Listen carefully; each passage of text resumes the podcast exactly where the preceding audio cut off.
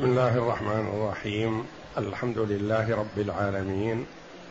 والصلاة والسلام على نبينا محمد وعلى آله وصحبه أجمعين. وبعد. بسم الله. أعوذ بالله من الشيطان الرجيم. بسم الله الرحمن الرحيم.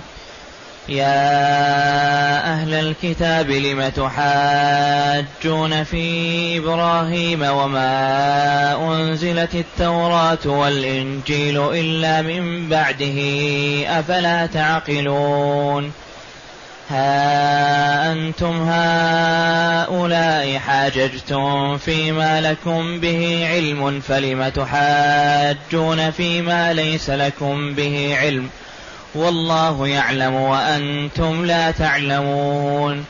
ما كان إبراهيم يهوديا ولا نصرانيا ولكن كان حنيفا مسلما وما كان من المشركين.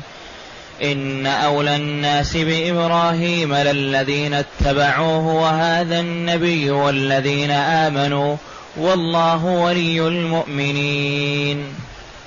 هذه الآيات الكريمة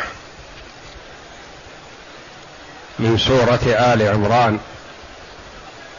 جاءت بعد قوله جل وعلا قل يا أهل الكتاب تعالوا إلى كلمة سواء بيننا وبينكم ألا نعبد إلا الله أن لا نعبد إلا الله ولا نشرك به شيئا ولا يتخذ بعضنا بعضا أربابا من دون الله. فإن تولوا فقولوا اشهدوا بأننا مسلمون. يا أهل الكتاب لم تحاجون في إبراهيم وما أنزلت التوراة والإنجيل إلا من بعده أفلا تعقلون؟ الآيات. يخاطب الله جل وعلا أهل الكتاب بهذه الصفة.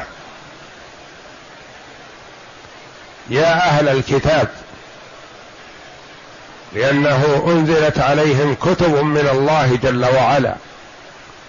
فاليهود أهل كتاب.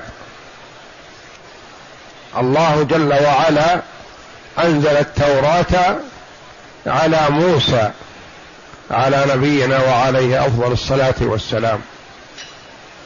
والنصارى أهل كتاب. أنزل الله جل وعلا الإنجيل على عيسى على نبينا وعليه أفضل الصلاة والسلام. وميزهم الله جل وعلا بالمخاطبة. وبهذا الوصف الذي وصفهم به بأنهم أهل كتاب يعني أهل علم وأهل معرفة فما ينبغي لكم أن تختلفوا في أمور بينة واضحة مذكورة في كتبكم.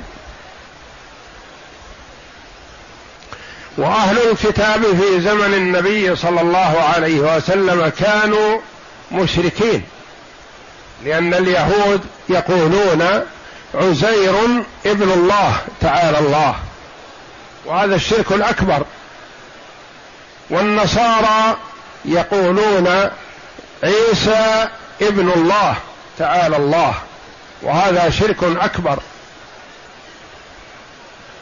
ولكن لأنهم من أهل الكتاب جعل الله جل وعلا لهم أحكاما خاصة في قبول الجزية منهم. ويجوز للمسلمين أن يتزوجوا بنسائهم بشرط العفاف والمحافظة والإحصان. ويجوز للمسلمين أن يأكلوا من ذبائحهم. وطعام الذين أوتوا الكتاب حل لكم. ولا يجوز أن يتزوج كتابي مسلمة. ويحرم ذلك. ولا ينبغي أن يتزوج المسلم الكتابية إلا عند الحاجة والضرورة. فكان عمر بن الخطاب رضي الله عنه يضرب من يتزوج كتابية فيقال له أحرام هو؟ فيقول لا ليس بحرام. لكن من مصلحة المرء ومصلحة ولده الا يكون زوجه يهودية أو نصرانية. فيكون ذلك في أضيق الحدود عند الحاجة.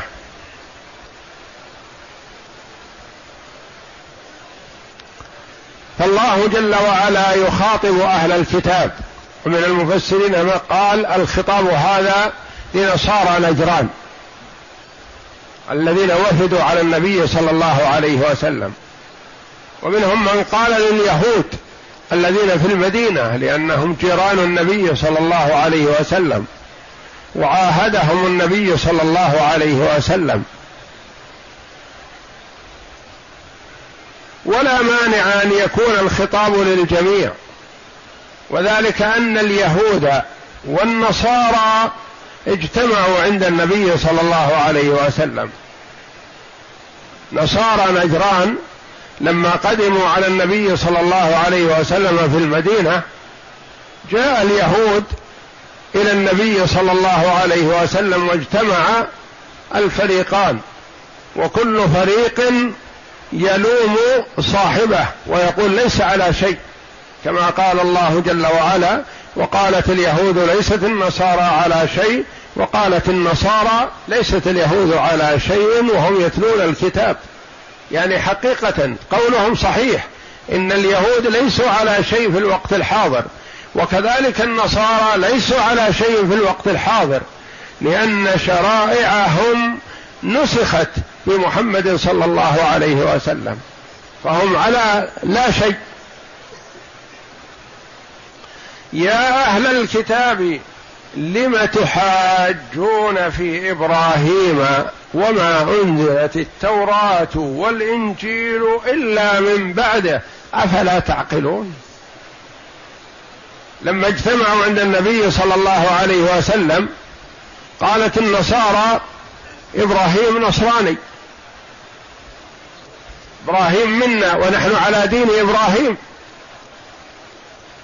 فقالت اليهود لا بل إبراهيم يهودي. وهو على شريعتنا ونحن على شريعته. وتحاجوا في هذا فأنزل الله جل وعلا يا أهل الكتاب لم تحاجون في إبراهيم؟ وما أنزلت التوراة والإنجيل إلا من بعده. لما كل طائفة تدعي إبراهيم وإبراهيم قبل طوائفكم كلها. فليس يهوديا ولا نصرانيا. وما جاءت اليهودية إلا بعده وما جاءت النصرانية إلا بعده. قال بعض المفسرين ما ورد اسم اليهود في كتاب الله إلا على سبيل الذم. ما جاء مدح اليهوديه في كتاب الله. وليست شريعة موسى اليهودية. شريعة موسى التوراة. والتوراة فيها الحنيفية. التوحيد الخالص. فالشريعة تطلق ويراد بها العقيدة. وعقيدة الأنبياء كلهم من أولهم إلى آخرهم واحدة. وتطلق الشريعة ويراد بها الأحكام الشرعية التي تسود الناس في ذلك الوقت وهذه تختلف. فشريعة محمد صلى الله عليه وسلم تختلف عن شريعة موسى عليه الصلاة والسلام وتختلف عن شريعة عيسى في الأحكام والعبادات وفي كيفية الصلاة وفي كيفية الصيام وفي الواجب من الصدقات وفيما أحل وما حرم تختلف. لم تحاجون في إبراهيم؟ لما كل طائفة تدعيه تقول إبراهيم يهودي والأخرى تقول لا بل إبراهيم يهود نصراني. وهو سابق لليهود وسابق للنصارى. وهذا من إجابة دعوة إبراهيم. أجاب الله دعوته عليه الصلاة والسلام فكل طائفة تدعيه. فالله عليه الصلاة والسلام دعا ربه واجعل لي لسان صدق في الآخرين. فجعل الله جل وعلا جميع الطوائف والديانات تدعيه. تقول إبراهيم نحن على ملته.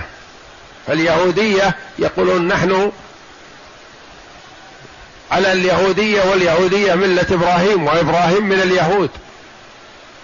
والنصارى يقولون نحن على النصرانية والنصرانية ملة إبراهيم ونحو إبراهيم منا. والمشركون مشرك قريش يقول نحن على ملة إبراهيم على دين إبراهيم نحن أحفاد إبراهيم. فأكذبهم الله جل وعلا كلهم. فقال كما سيأتي. ما كان إبراهيم يهوديا ولا نصرانيا ولكن كان حنيفا مسلما. يا أهل الكتاب لم تحاجون في إبراهيم؟ فعاتبهم الله جل وعلا ووبخهم على محاجتهم في ادعاء إبراهيم. وهذا يفهم منه ذم المحاجة بالباطل.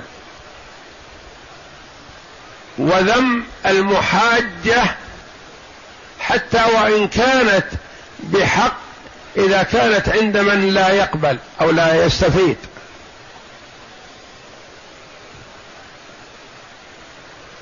كما قال النبي صلى الله عليه وسلم أنا زعيم ببيت في وسط الجنة لمن ترك المراء وإن كان محقا.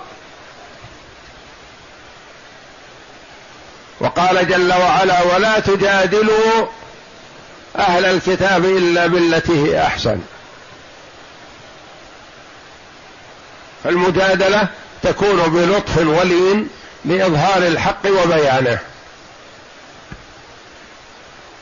لم تحاجون في إبراهيم وما أنزلت التوراة والإنجيل. ما قال وما جاءت اليهودية ولا النصرانية جل وعلا؟ ما أنزل التوراة والإنجيل. قيل إن بين إبراهيم وموسى عليه السلام عليهم السلام ألف سنة وقيل أقل من ذلك. وبين موسى وعيسى عليهم الصلاة والسلام الفي سنة وقيل أقل من هذا. قال وما أنزلت التوراة. ما قال جل وعلا وما جاءت اليهودية لأن اليهودية ليست بشرع.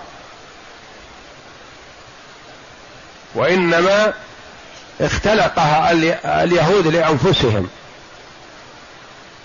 ولو كانت شرع لجاء مدحها في القرآن لكن ما جاء مدح اليهودية في القرآن. وما أنزلت التوراة والإنجيل إلا من بعده. فكيف ينسب إبراهيم إلى ما جاء من جاء بعده؟ فهذا غلط. لأنه ما يسوغ أن ينسب إبراهيم وقد جاء بشريعة كاملة ثم ينسب إلى من جاء بعده بآلاف السنين. وهذا قريب من قول بعض المبتدعة يقولون شيخ الإسلام ابن تيمية وهابي. وبين شيخ الإسلام والشيخ محمد بن عبد الوهاب رحمة الله عليهما مئات السنين. يقول وهابي ينسبونه إلى من بعده على سبيل الذم أو الازدراء حيث أن الاثنين اتفقا على منهج السلف الصالح على السنة والجماعة على ما دعا إليه رسول الله صلى الله عليه وسلم وسار عليه خلفاؤه من بعده. وما أنزلت التوراة والإنجيل إلا من بعده أفلا تعقلون؟ يقول الله جل وعلا ما عندكم عقل؟ تنسبون إبراهيم إلى من جاء بعده بألف سنة؟ وإنما هذا من باب المكابرة والتغطية على الناس. يعني استجهال للناس ولا هم يعلمون هذا؟ إن إبراهيم ليس يهودي وأن إبراهيم ليس نصراني وإنما يهود. إبراهيم عليه السلام سابق لليهود والنصارى وليس على ملتهم وإنما له ملة حنيفية سمحة.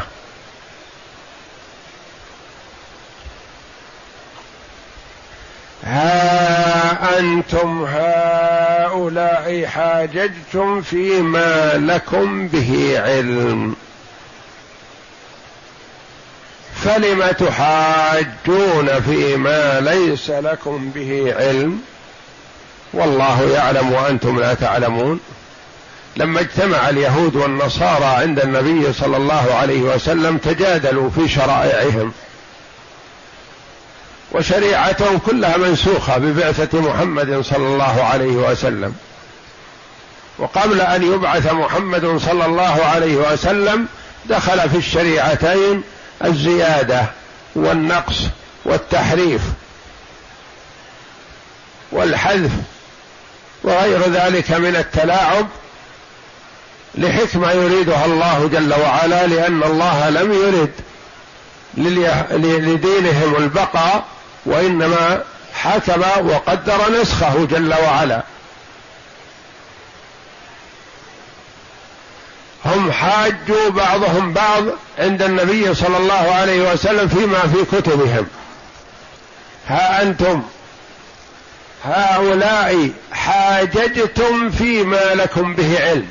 يقولون في كتابنا كذا وفي كتابكم كذا وكتابنا وما في كتابنا خير من كتابكم وكل طائفة تدعي لنفسها الكمال. وهذا يعني نوعا ما معقول إذا كان مبني على الحق وبيانه. فلم تحاجون فيما ليس لكم به علم؟ لم تجادلون في شريعة إبراهيم؟ وأنتم لا تعرفونها ولا تدرون عنها ولستم عليها. والله يعلم وأنتم لا تعلمون. يعني كان الواجب عليكم أن تضيفوا العلم إلى عالمه جل وعلا. وهكذا ينبغي لكل من سئل عن مسألة لا يعلمها يقول الله أعلم. والصحابة رضي الله عنهم إذا سألهم النبي صلى الله عليه وسلم في حياته عن شيء قالوا الله ورسوله أعلم. لأنهم يعلمون أن الرسول ما سألهم عن هذا الشيء إلا وهو يريد أن يعلمهم. يسألهم ليعلمهم فيقولون الله ورسوله أعلم. أما بعد وفاة النبي صلى الله عليه وسلم فلا يسوغ لأحد أن يقول الله ورسوله أعلم وإنما يقول الله أعلم.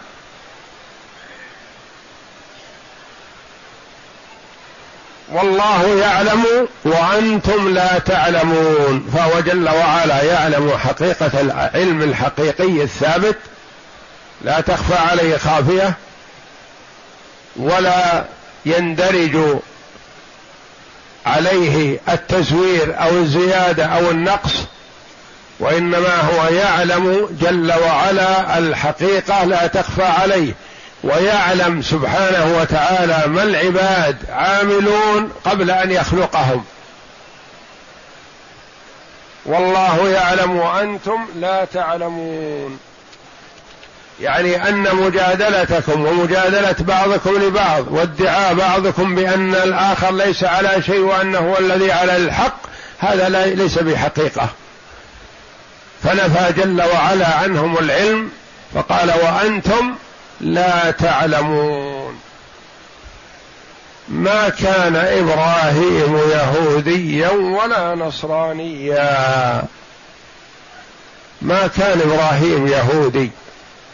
لأن اليهودية اختلقت فيما بعد يعني حتى بعد وفاة موسى عليه الصلاة والسلام. ما كان في حياة موسى يذكر أن دين موسى اليهودية وإنما دين موسى التوراة والتوراة كتاب الله.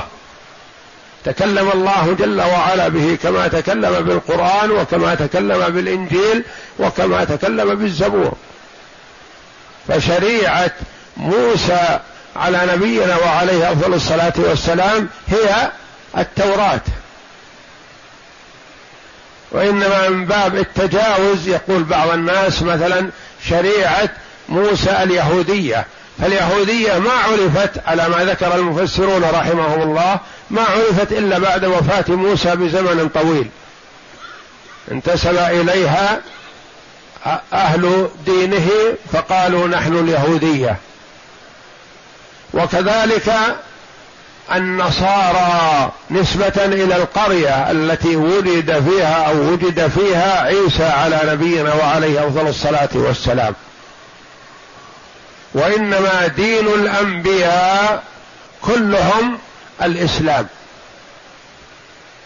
يحكم بها النبيون الذين أسلموا للذين هادوا. النبيون المسلمون من عيسى من موسى من بعدهم من بينهم مسلمون أنبياء مسلمون يحكمون بالتوراة ويحكمون بالإنجيل فيما بعد. لأن بين موسى وعيسى عدد من الأنبياء كثر. وكلهم كانوا يحكمون بالتوراة وهم على الإسلام. ثم جاء عيسى عليه الصلاة والسلام ونسخ الله بشريعته بعض ما في التوراة لا كل ما في التوراة. ما كان إبراهيم يهوديا بل هو سابق لليهودية. ولا نصرانيا بل هو سابق للنصرانية بينه وبين وجود عيسى قرابة ثلاثة آلاف سنة. ألف سنة بين إبراهيم وموسى وألف سنة بين موسى وعيسى عليهم الصلاة والسلام. ولكن كان حنيفا. الحنيف هو المائل عن كل أنواع الباطل. حنيف مائل عن جميع أنواع الباطل ومتجه إلى الاستقامة الحق.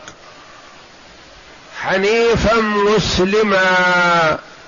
مسلما بمعنى الاستسلام لله جل وعلا بالتوحيد والانقياد له بالطاعة والخلوص من الشرك. وكما قدمت بأن الديانة والملة تطلق على العقيدة وهذه عقيدة الأنبياء كلهم واحدة ما تختلف. وتطلق على الأحكام الشرعية وهذه قد توجد في ديانة غير ما هي في الديانة الأخرى. فملة محمد صلى الله عليه وسلم هي ملة إبراهيم. يعني من حيث العقيدة والدين والتوحيد لكن من حيث الأحكام تختلف ملة محمد عن ملة إبراهيم صلى الله عليهما وسلم. فالصلاة في ملة إبراهيم تختلف عن صلاتنا والصيام يختلف عن صيامنا والعبادات أنواعها تختلف لكن الديانة العقيدة الأصل الأساس واحد وهو الاستسلام لله جل وعلا بالتوحيد والانقياد له بالطاعة والخلوص من الشرك. وهذا تعريف الإسلام. ما هو الإسلام؟ هو الاستسلام لله بالتوحيد والانقياد له بالطاعة والخلوص من الشرك والبعد عنه. ولكن كان حنيفا مسلما وما كان من المشركين. في هذه الآية الكريمة رد على الطوائف الثلاث التي تدعي نسبتها إلى إبراهيم وأن إبراهيم منها وهم اليهود والنصارى والمشركون. وبيان أنكم يا معشر اليهود ومعشر النصارى مشركون وإبراهيم ما كان من المشركين. ان أولئك مشركون لأنهم يقولون عزير ابن الله تعالى الله وهذا الشرك الأكبر. ويقول عيسى ابن الله وهذا الشرك الأكبر. ما كان إبراهيم يهوديا ولا نصرانيا ولكن كان حنيفا مسلما. وما كان من المشركين وأنتم مشركون. وما كان من المشركين كذلك رد على من يدعي من أهل مكة من المشركين أنهم على ملة إبراهيم. ثم بين جل وعلا من هو الأولى بإبراهيم عليه الصلاة والسلام. اليهود أم النصارى أم المشركون؟ قال جل وعلا إن أولى الناس بإبراهيم. أولاهم وأقربهم إليه وأتبعهم له للذين اتبعوه الذين آمنوا به في وقته لأن له ملة عليه الصلاة والسلام واتبعه أناس. للذين اتبعوه وهذا النبي الذي هو محمد صلى الله عليه وسلم لأن هذا القرآن نزل على محمد. والذين آمنوا كل مؤمن من بعد إبراهيم إلى أن يرث الله الأرض ومن عليها. اذا فالأولى بإبراهيم ثلاث فئات من الناس. إن أولى الناس بإبراهيم ثلاث فئات من الناس الذين اتبعوه وهم الذين آمنوا به في وقته. وهذا النبي الذي بين أظهركم محمد صلى الله عليه وسلم. والذين آمنوا كل من آمن بالله جل وعلا يعني من آمن بموسى حقيقة من آمن بعيسى حقيقة من آمن بجميع الأنبياء عليهم الصلاة والسلام هذا يعتبر مؤمن. وهو أولى مع من أولى من هو أولى الناس بإبراهيم. وهذا النبي والذين آمنوا. ثم رفع شأن جل وعلا المؤمنين فقال والله ولي المؤمنين. فالمؤمنون أولى الناس بإبراهيم والله جل وعلا ولي المؤمنين. وليهم بالنصرة والتأييد والتوفيق والهداية جل وعلا. وأما الإحاطة والاطلاع فهذه جميع الخلق.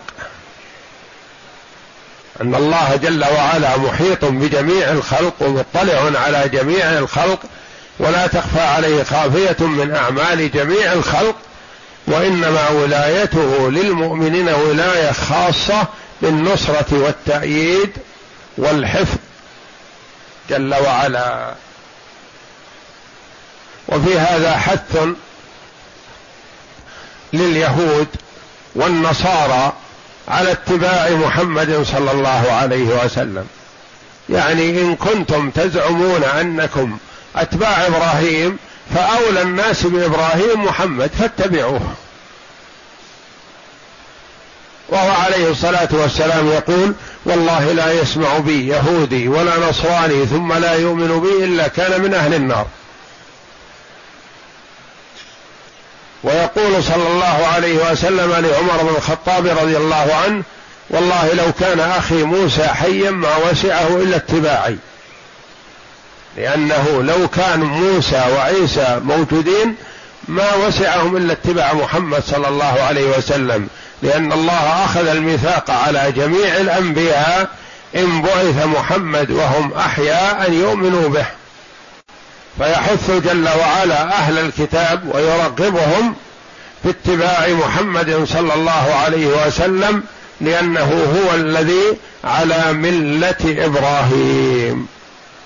اقرأ ينكر تبارك وتعالى على اليهود والنصارى في محاج في محاجة في محاجتهم في إبراهيم الخليل عليه السلام ودعوى كل طائفة منهم أنه كان منهم كما قال ابن عباس رضي الله عنه اجتمعت نصارى نجران وأحبار يهود عند رسول الله صلى الله عليه وسلم فتنازعوا عنده فقالت الأحبار ما كان إبراهيم إلا يهوديا وقالت النصارى ما كان إبراهيم إلا نصرانيا فأنزل الله تعالى يا أهل الكتاب لم تحاجون في إبراهيم الآية؟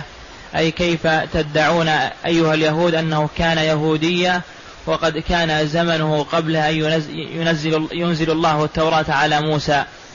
وكيف تدعون أيها النصارى أنه كان نصرانيا وإنما حدثت النصرانية بعد زمنه بدهر ولهذا قال تعالى أفلا تعقلون؟ ثم قال تعالى ها أنتم هؤلاء حاججتم فيما لكم به علم فلم تحاجون فيما ليس لكم به علم؟ هذا إنكار على من يحاج, يحاج فيما لا علم له به. فإن اليهود والنصارى تحاجوا في إبراهيم عليه السلام بلا علم ولو تحاجوا فيما بأيديهم منه علم مما يتعلق بأديانهم التي شرع التي شرعت لهم إلى حين بعثة محمد صلى الله عليه وسلم لكان أولى بهم وإنما تكلموا فيما لا يعلمون. فأنكر الله عليهم ذلك وأمرهم برد ما لا علم لهم به إلى عالم الغيب والشهادة الذي يعلم الأمور على حقائقها. ولهذا قال تعالى والله يعلم وأنتم لا تعلمون. ثم قال تعالى ما كان إبراهيم يهوديا ولا نصرانيا ولكن كان حنيفا مسلما أي متحنفا عن الشرك قاصدا إلى الإسلام.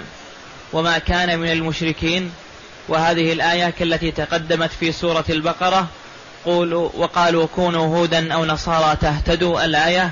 ثم قال تعالى إن أولى الناس بإبراهيم للذين اتبعوه وهذا النبي والذين آمنوا والله ولي المؤمنين. يقول تعالى أحق الناس بمتابعة إبراهيم الخليل الذين اتبعوه على دينه وهذا النبي يعني محمدا صلى الله عليه وسلم والذين آمنوا من أصحابه المهاجرين والأنصار ومن تبعهم بعدهم. وعن عبد الله بن مسعود رضي الله عنه قال قال رسول الله صلى الله عليه وسلم إن لكل نبي ولاية ولاية من النبيين وإن ولي منهم أبي وخليلي وخليل, وخليل ربي عز وجل إبراهيم عليه السلام. ثم قرأ قوله تعالى إن أولى الناس بإبراهيم للذين اتبعوه وهذا النبي والذين آمنوا. الآية وقوله والله ولي المؤمنين أي ولي, ولي, ولي جميع المؤمنين برسله. والله أعلم وصلى الله وسلم وبارك على عبده ورسول نبينا محمد وعلى آله وصحبه أجمعين.